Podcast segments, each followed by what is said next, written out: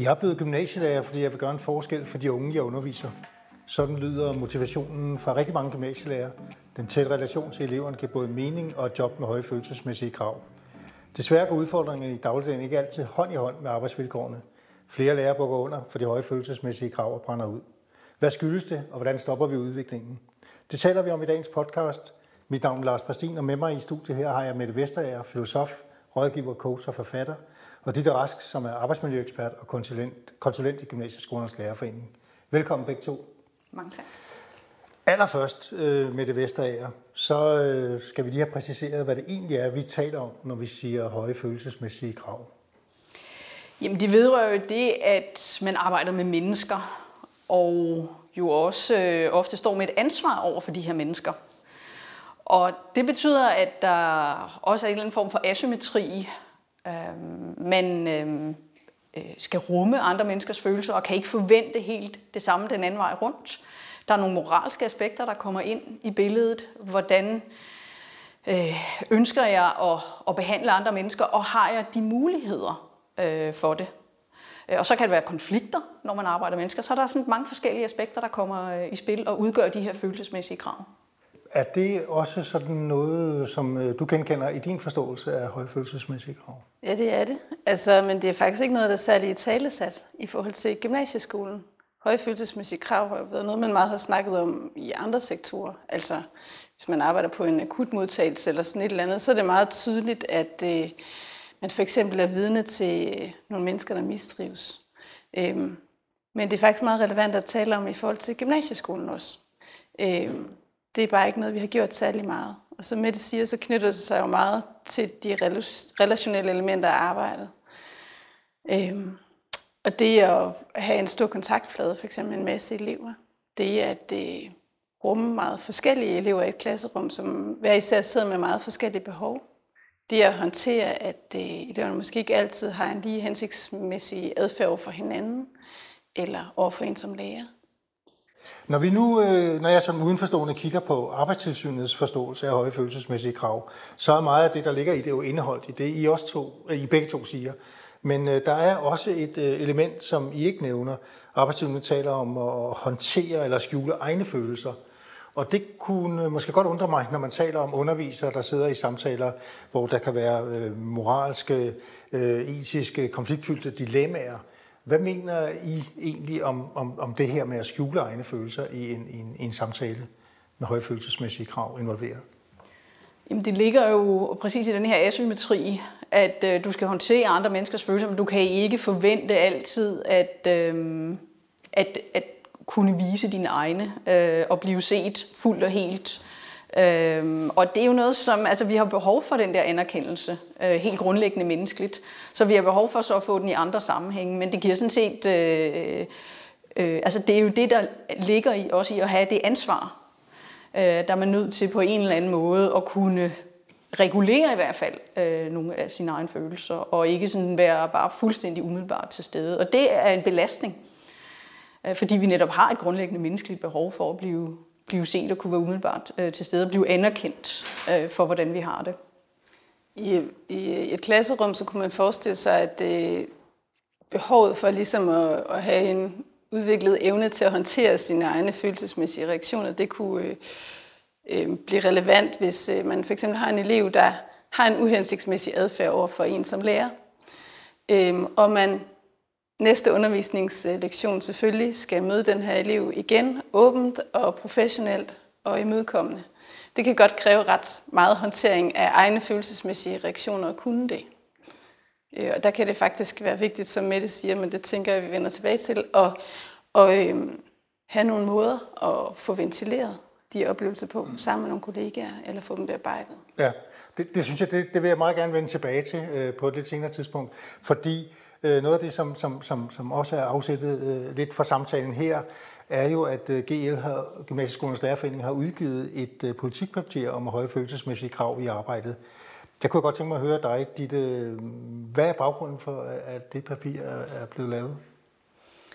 Jamen, øh, som jeg startede med at sige, så er det jo faktisk ikke noget, man har talt ret meget om i, øh, i sammenhæng med gymnasielærerjobbet.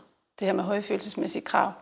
Men hvis man for eksempel kigger på den seneste undersøgelse, arbejdsmiljø og helbred fra NFA, så er gymnasielærer faktisk nogle af dem, der slår ud på det her arbejdsmiljøproblem. Altså der bliver man spurgt til, om man i sit daglige arbejde er vidne til elevers problemer, håndterer elevers problemer, og man bliver også spurgt om, om man er følelsesmæssigt påvirket af sit arbejde.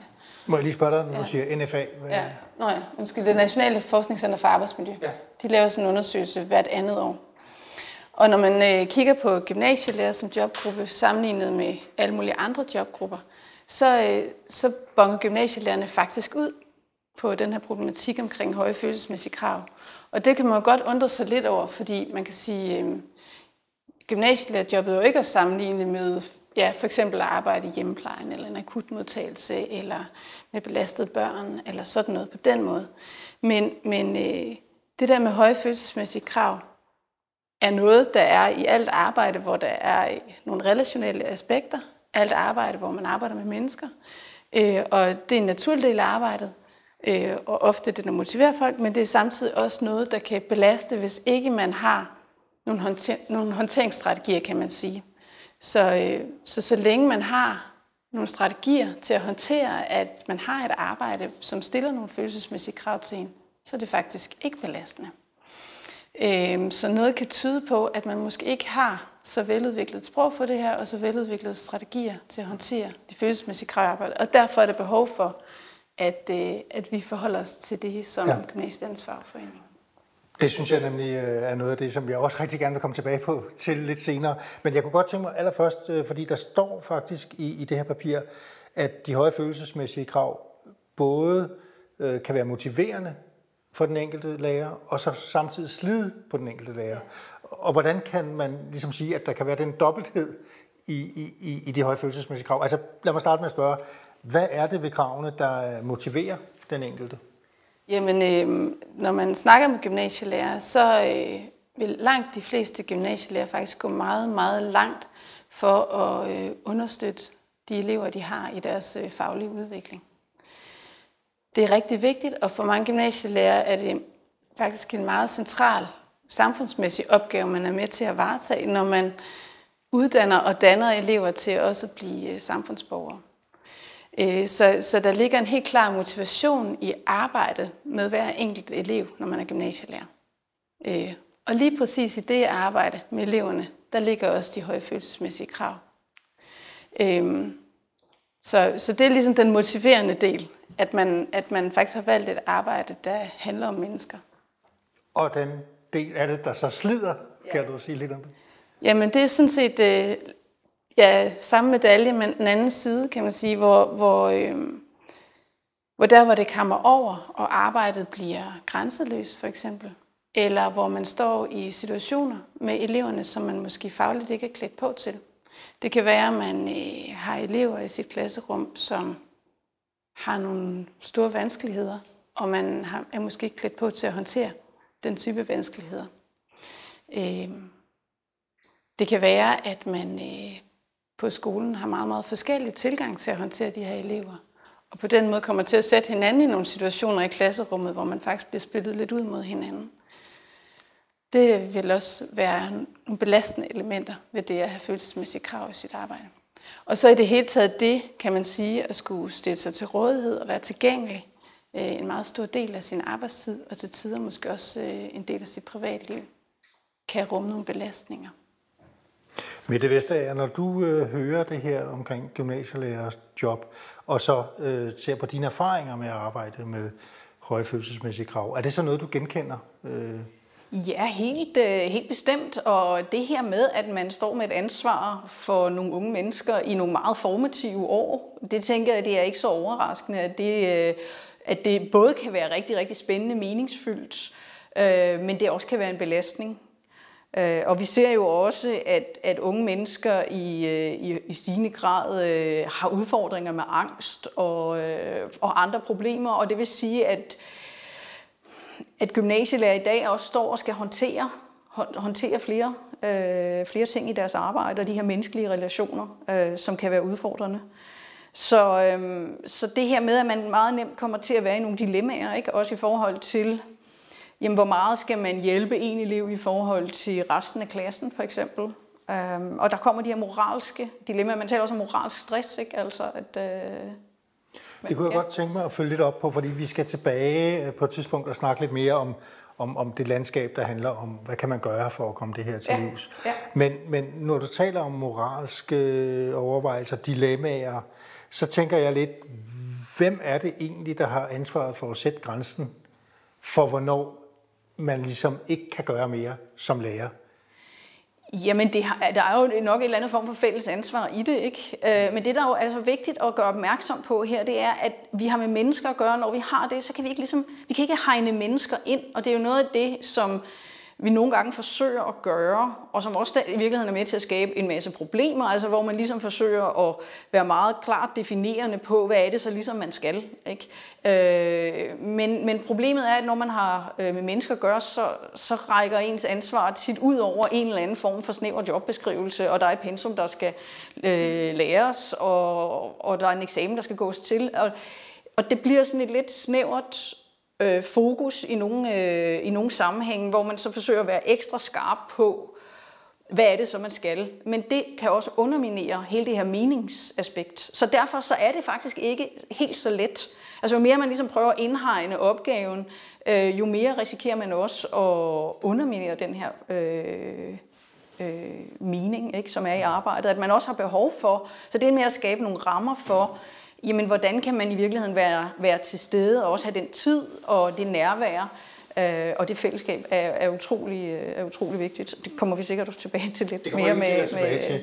Ja. Øh, men jeg kunne også godt tænke mig lige at, at prøve at adressere den del af spørgsmålet til dig, Ditte, i forhold til de tilbagemeldinger, du også får øh, for gymnasielærer. Altså er det sådan noget med at snakke om, om, om grænser øh, i forhold til at, at sige, jamen, hvor langt kan jeg involvere mig i det her?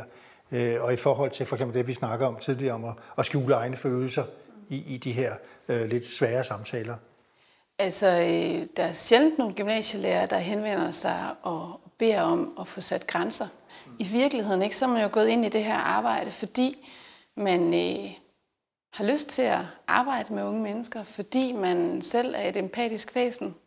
Og, øh, og kunsten er jo, at vi skal kunne blive ved med at være de mennesker, vi er, og varetage vores arbejde samtidig. Og det kræver nemlig nogle håndteringer. Og, øh, og jeg tror nærmest alle, som arbejder med menneskelige modtagere af deres arbejde, øh, oplever nogle udfordringer med at, at sætte grænser. Øh, det er meget sjældent, at man får lyst til at gå på kompromis med kvaliteten, når man står og ser et menneske i øjnene, som, som er modtager af, af ens arbejde. Ikke? Øh, så man kan sige, men alligevel er der krav om en eller anden form for grænsesætning i det her. Og det er i virkeligheden noget, som den enkelte ikke skal skabe, men noget, som man skal skabe i fællesskab. Altså, der er faktisk behov for, at man snakker om, hvad er vores opgave her som øh, gymnasielærer? Øhm, hvor langt går vores ansvar for for eksempel den enkelte elevs trivsel? Hvornår skal vi spørge om hjælp af andre fagprofessionelle, hvis vi øh, oplever elever i mistrivsel for eksempel? Øhm, hvor, hvor langt skal vi gå for at flytte en elev øh, fagligt? Det, det er noget af det, vi øh, bliver nødt til at, at snakke med hinanden om. Øh, og, og hvor er grænserne mellem arbejdsliv og privatliv? Altså, der kan blive, det kan være nødvendigt på en eller anden måde at sætte nogle grænser for at kunne blive ved med at være til stede. Også for de elever, man har med at gøre. Og den kollektive del, den kommer vi også tilbage til. Men jeg kunne også tænke mig lige at bruge den som overgang til øh, at snakke lidt om øh, noget af det, som øh, du også er inde på i din bog Stress og eksistens, Mette, hvor du jo netop snakker om kollektivitet i forståelsen af stress og eksistens. Og grunden til, at vi det, det er jo også fordi, at øh, der jo står i, øh, i, i Gymnasieskolens Lærerforeningens papir om høje følelsesmæssige krav, at øh, det rigt faktisk kan betyde, at man bliver udbrændt og bliver stresset, øh, hvis der er en overbelastning af høje følelsesmæssige krav over en længere periode. Øh, så Mette, når du øh, netop siger, at øh, det her handler om at afindividualisere og i virkeligheden forstå stress i en større social og kulturel sammenhæng, hvad mener du så med det?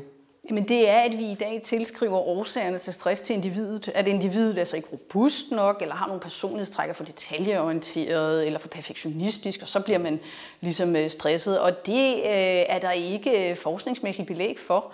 Og det kan have nogle rigtig uheldige konsekvenser, hvis man ligesom øh, har rigtig meget fokus på den her individuelle robusthed. Øhm, øh, så fordi det jo også fører til den her individuelle skyld og skam. Altså det vi skal gøre, det er, at vi skal lige kigge lidt ud over, hvad er det faktisk for nogle samfundsmæssige forandringer også, som vi er en del af. Hvordan er det at være lærer, øh, gymnasielærer i dag i vores samfund? Der er nogle, nogle, øh, nogle forandringer, øh, som har stor betydning.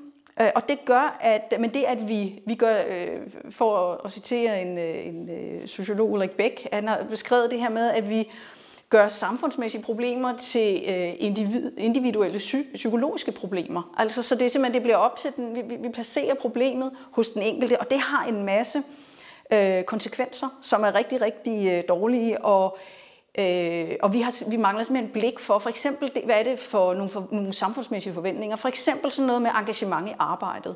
Altså, det er jo super godt at være passioneret omkring sit arbejde. Det er da dejligt, hvis man er det og oplever det. Problemet er, at det har fået sådan en tvangsmæssig karakter.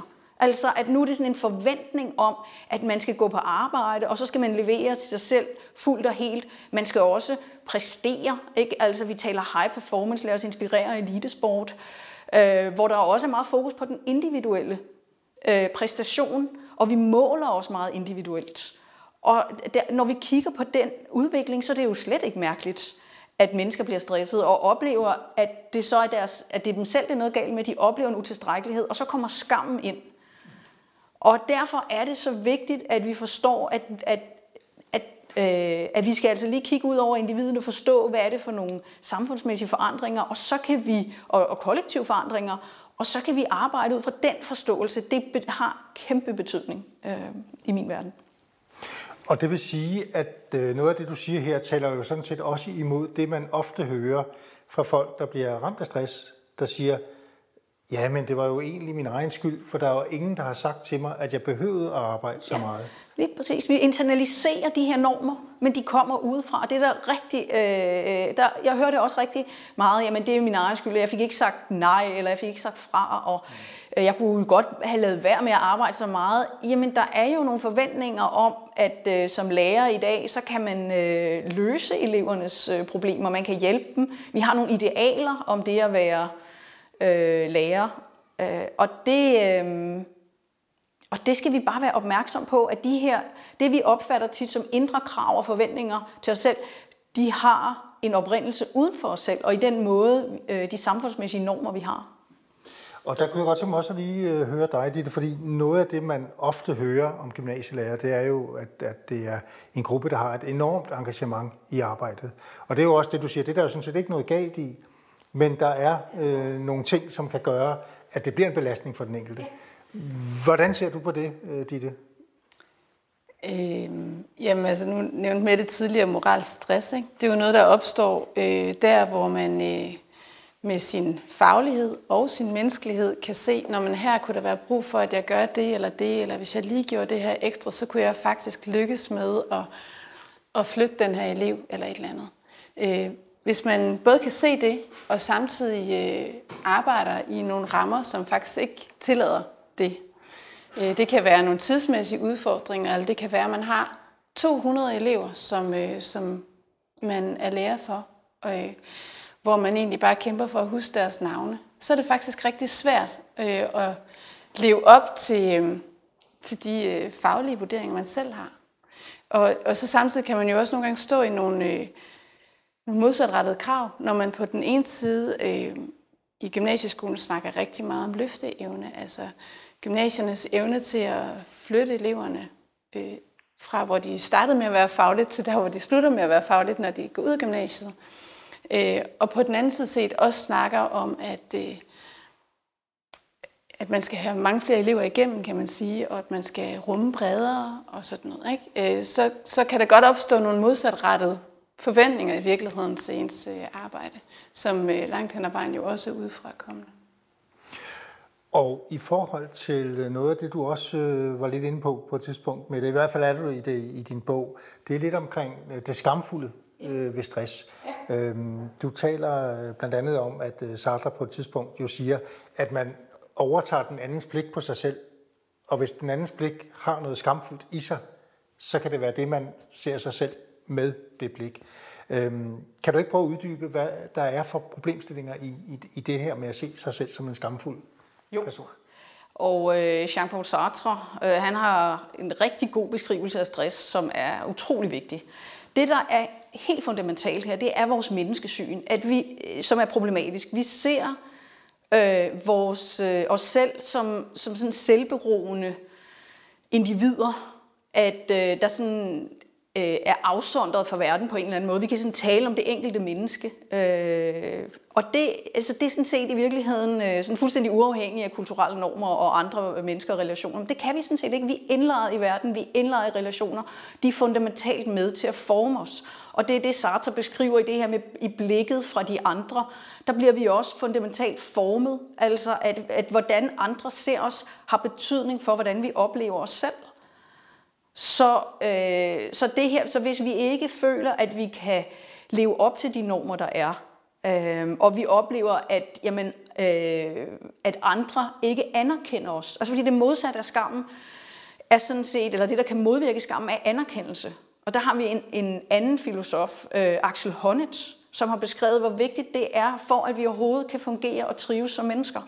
Og der blev lavet et, øh, et studie i forbindelse med gymnasiereformen tilbage i 2005, øh, tror jeg det var, hvor øh, man netop undersøgte sammenhængen også mellem anerkendelse og stress, og hvor der var sådan øh, to eksempler, øh, blandt andet, øh, hvor det her øh, havde et eksempel på en person, som, som øh, godt nok havde nogle, nogle udfordringer, øh, men som blev anerkendt af fællesskabet og lærergruppen og blev anset som vigtig, og som dermed øh, altså ligesom kom godt igennem de udfordringer, hvor der var en anden person, som, hvor, hvor problemerne blev tilskrevet det her individ, som ikke fik den sociale støtte fra gruppen, og som endte med at blive stresssygemeldt. Så det der med, bliver man anerkendt, det er det, der skal til for at modvirke den skam, hvor vi oplever andres blikke på os, oplever, at vi er forkerte, øh, oplever, at, blive, øh, at problemerne bliver tilskrevet os selv. Og det er helt utrolig vigtigt, at vi både forstår, hvad andre mennesker gør ved os, men også hvor meget vi faktisk påvirker andre mennesker.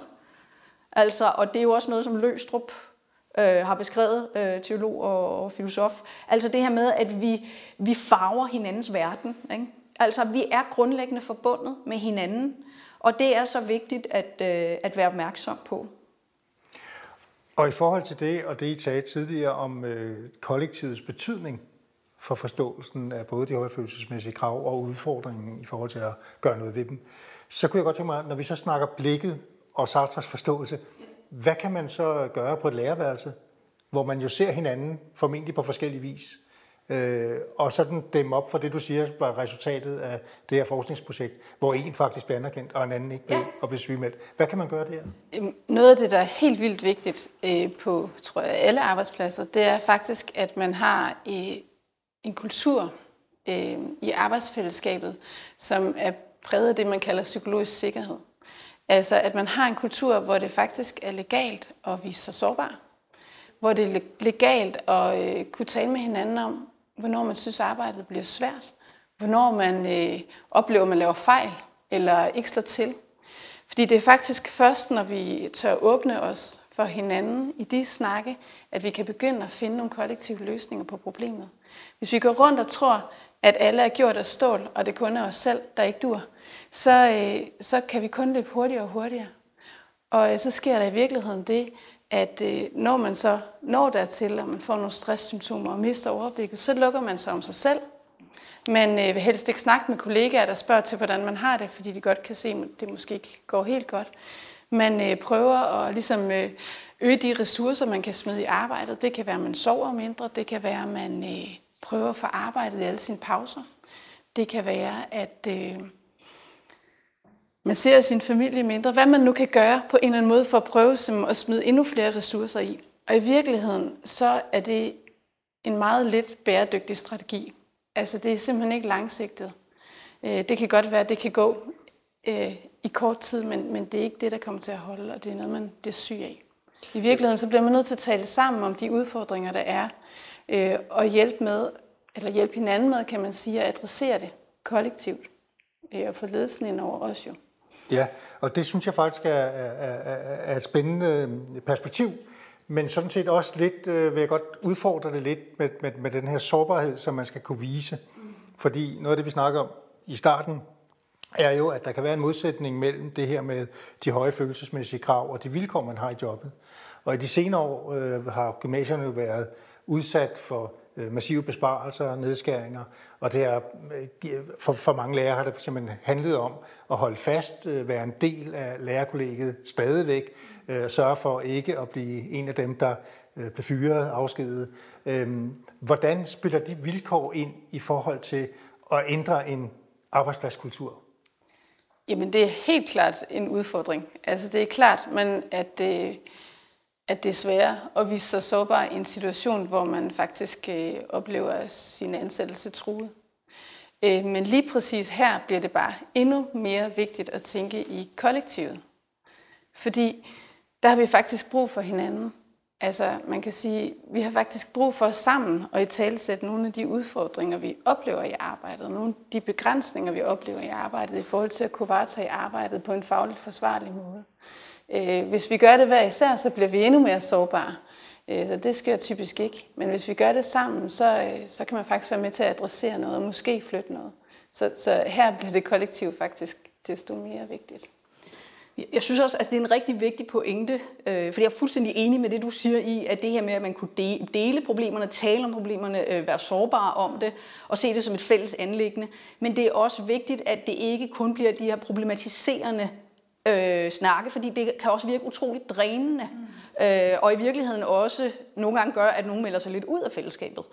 Så det, der er vigtigt også, det er, at man faktisk er fælles om at skabe nogle andre måder at være sammen på. Altså, jeg er meget begejstret for det her resonansbegreb, som øh, den tyske sociolog Hartmut Rose har. Han ser det som, som et, øh, et opgør med, altså hvor vi oplever, det, der er plads og tid til at opleve noget genklang og være sammen og være nysgerrig øh, med hinanden på nogle ting og skabe nogle fælles ting.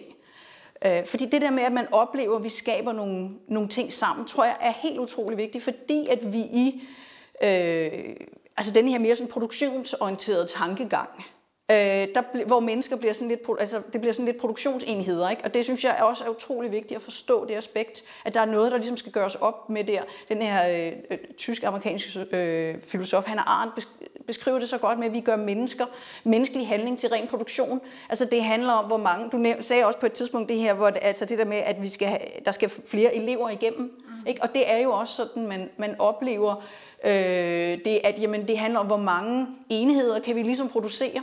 Og det, gør, det bliver sådan et pølsefabrikagtigt, og det gør ondt på dem, som er, ligesom er en del af den der pølsefabrik, også dem, der står ved maskinerne, ikke? Øh, og man så må sige, og den tankegang, det at og at komme væk fra den i fællesskab, tror jeg er utrolig vigtigt. At give plads til, øh, hun har, øh, Hannah Arendt, har også det her begreb natalitet, så, altså fødthed, som karakteriserer mennesket. Vi er jo øh, karakteriseret ved, at vi er nogle kreative mennesker, at vi ikke bare kan følge en eller anden, Øh, altså der er ikke nogen manual her, vel? og der skal også være plads til noget, noget åbenhed og noget nysgerrighed øh, på hinanden, og, og, og det at ligesom fremme kunne fremme det, øh, hvor man ikke bare går ind i en, en situation med nogle andre mennesker og siger, jeg har allerede planlagt på forhånd, hvad der skal ske med dig. Så det bliver sådan en instrumentaliserende omgang, vi får med hinanden. Men netop være åben over for, at noget nyt kan ske i nogle situationer.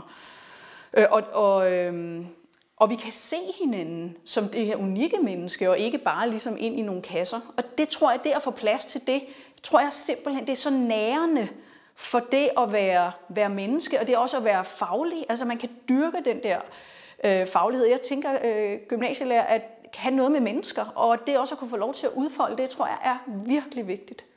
Og, og man kan sige, det bliver nemlig vigtigt ind i det, at vi også nogle gange kan tale med hinanden om, hvad vi drømmer om i arbejdet. At, øh, at man som gymnasielærer med sin faglige baggrund også nogle gange kan sætte lys på, hvad er det, vi gerne vil? Hvad er det, vi er gode til at skabe? Hvad er det, der skal til, for at vi også kan levere noget, som vi øh, er fagligt stolte ved.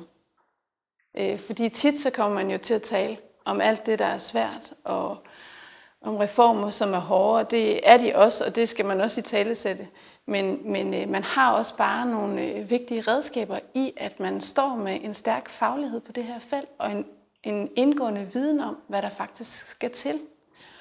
Og en viden om, hvor det giver mening at, øh, at prioritere på den ene eller den anden måde. Mm. En viden om, hvad man absolut ikke skal gå på kompromis med i det arbejde, og en viden om, hvad der tager unødig tid, uden at give øh, særlig meget værdi til den opgave, man i virkeligheden varetager. Jeg tænker, hvis jeg nu står ude på et lærerværelse øh, og tænker, nu vil jeg folde mine drømme ud, jeg vil øh, gøre op med sårbarheden, jeg vil gøre op med det pres, der har ligget øh, efter flere års nedskæringer. Øh, Øhm, jeg er tillidsrepræsentant eller arbejdsmiljørepræsentant. Øh, hvad er jeres øh, råd til mig? Hvordan får jeg sat sådan en proces i gang? Jamen, øh, man kan måske starte med at have nogle samtaler om, hvad det i virkeligheden er, der motiverer i arbejdet. Prøv at finde tilbage til det. Fordi det, der jo nogle gange sker, sådan i yderste konsekvens af at være belastet af følelsesmæssige krav, det er i virkeligheden, at der kan opstå sådan en apati øh, og en afstandtagen til, til de elever, man har med at gøre. Øh, de mennesker, man arbejder med. Øh, og der bliver det ret centralt faktisk at komme tilbage og få kontakt med det, man egentlig brænder for i arbejdet. Med den grundlæggende motivation, øh, som jo også langt hen ad vejen ligger i arbejdet med eleverne. Det at kunne i tale sætte det sammen, er måske en af nøglerne til at, at komme tilbage og få den snak på sporet.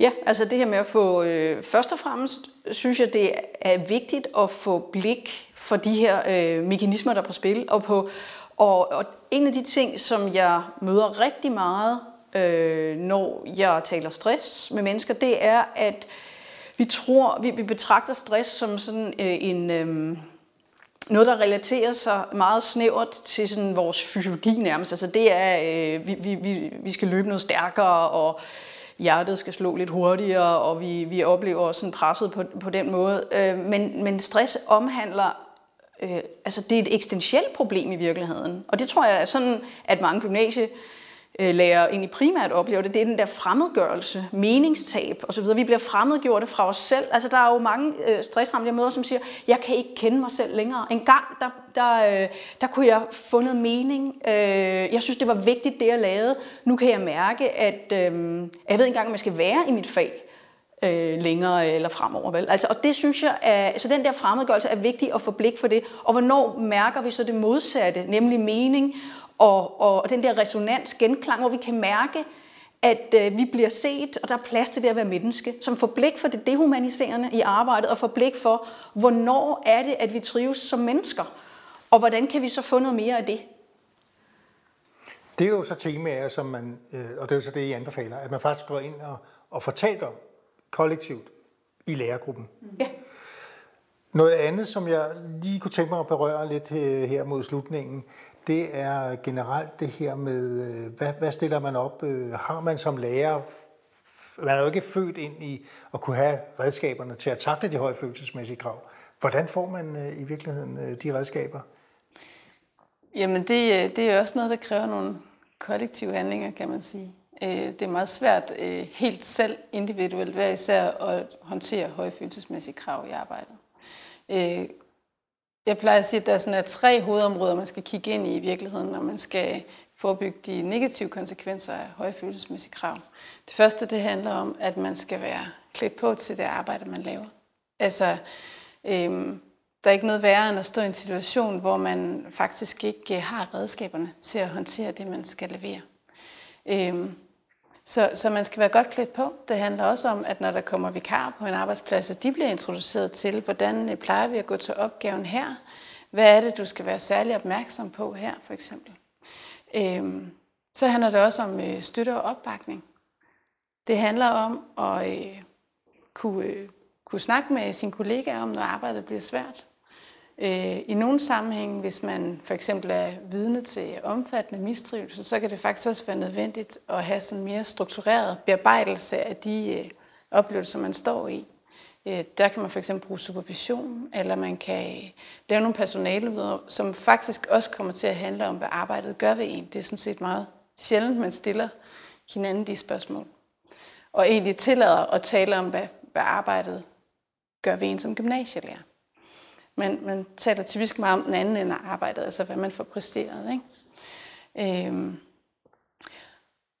Og den tredje ting handler egentlig om at, øh, at planlægge og tilrettelægge arbejdet. Øh, og der kan man sagtens tage højde for de høje følelsesmæssige krav også. Øh, det kan være, at man for eksempel har perioder, hvor man har rigtig mange elever på én gang. Det hører vi jævnligt gymnasielærer fortælle om, at øh, der er forløb, hvor de har så mange elever, at de simpelthen opgiver at lære navnene at kende. Og det er sådan en grundlæggende ting, som, øh, som er rigtig svært at give køb på. Altså for det er også en medmenneskelighed at møde eleverne med deres navn.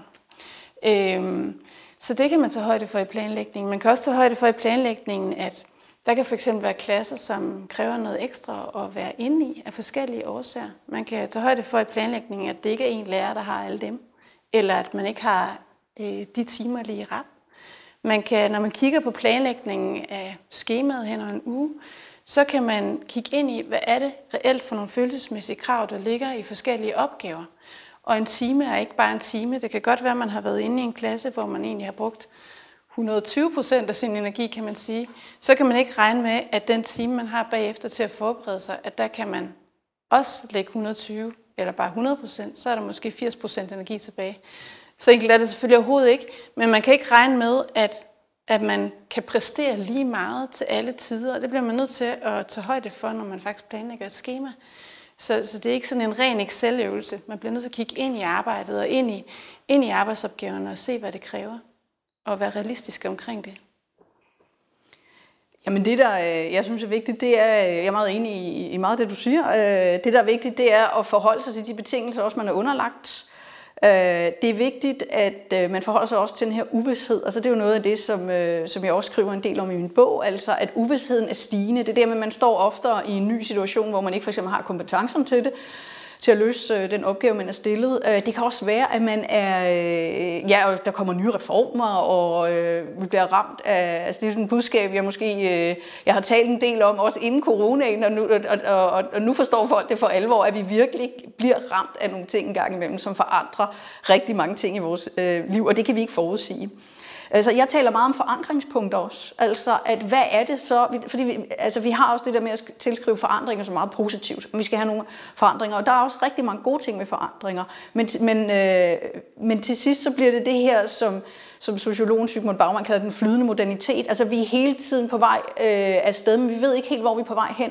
Ikke? Og det der med, at man mister øh, ligesom fundamentet, det, øh, det gør det øh, enormt stressende.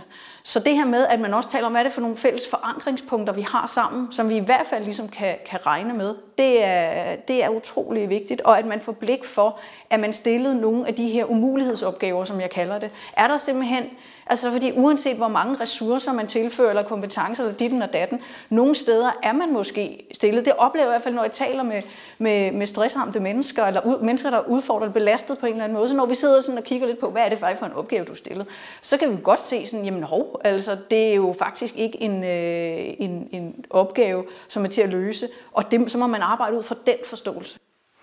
Vi har talt meget om øh, den enkelte lærer, vi har talt om kollektivet i lærergruppen, Øh, og vi snakkede om redskaberne her. Har man dem? Hvordan får man dem? Jeg kunne godt tænke mig lige til allersidst at spørge jer, ledelsens rolle i det her, øh, hvad er den?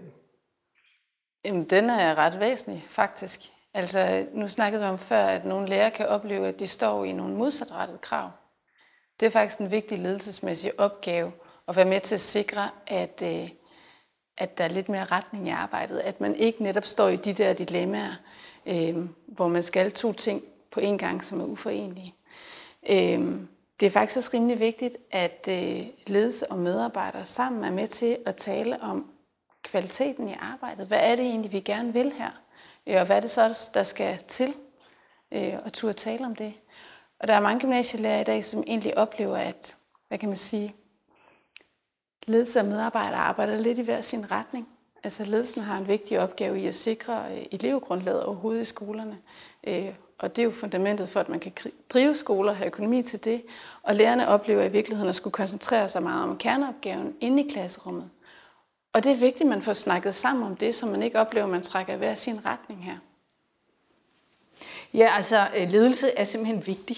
Og øhm, vi har øh, sådan også lidt en forståelse for, at øh, ledelse skal være ligesom åben for alt, og ligesom også skal, man skal kunne, skulle, øh, ligesom rumme alt, og øh, øh, alt skal ligesom være muligt, alle skal involveres i alt. Men altså ledelse handler også nogle gange om at træffe nogle beslutninger, få sat nogle rammer, og det er der også rigtig mange medarbejdere, der skriger på. Og, øh, og det er faktisk også god ledelse at kunne det. Det er også noget af det, jeg faktisk hører i forbindelse med coronaen, at der er nogen, der ligesom har sagt, at nu har vi altså været nødt til, nu har vi ligesom øh, truffet nogle, øh, nogle, nogle ret klare beslutninger, og egentlig fået en positiv feedback på det. At det, det er, altså ledere er også med til at skabe de her forankringspunkter. Ikke? Altså, øh, så det er rigtig, rigtig vigtigt, og så også at kunne, kunne øh, altså være med til at rumme de her udfordringer, der er, øh, og se på dem som et kollektivt og fælles anlæggende. Jeg vil gerne sige jer begge to tak, fordi øh, I stillede op. Og vi har jo aftalt, at vi fortsætter den her samtale øh, til januar, hvor vi har et arbejdsmiljøseminar, øh, som vi kører sammen med lederne i danske gymnasier. Øh, tak for det, og så øh, tak til Carsten Marker, som stod for teknik og lyd.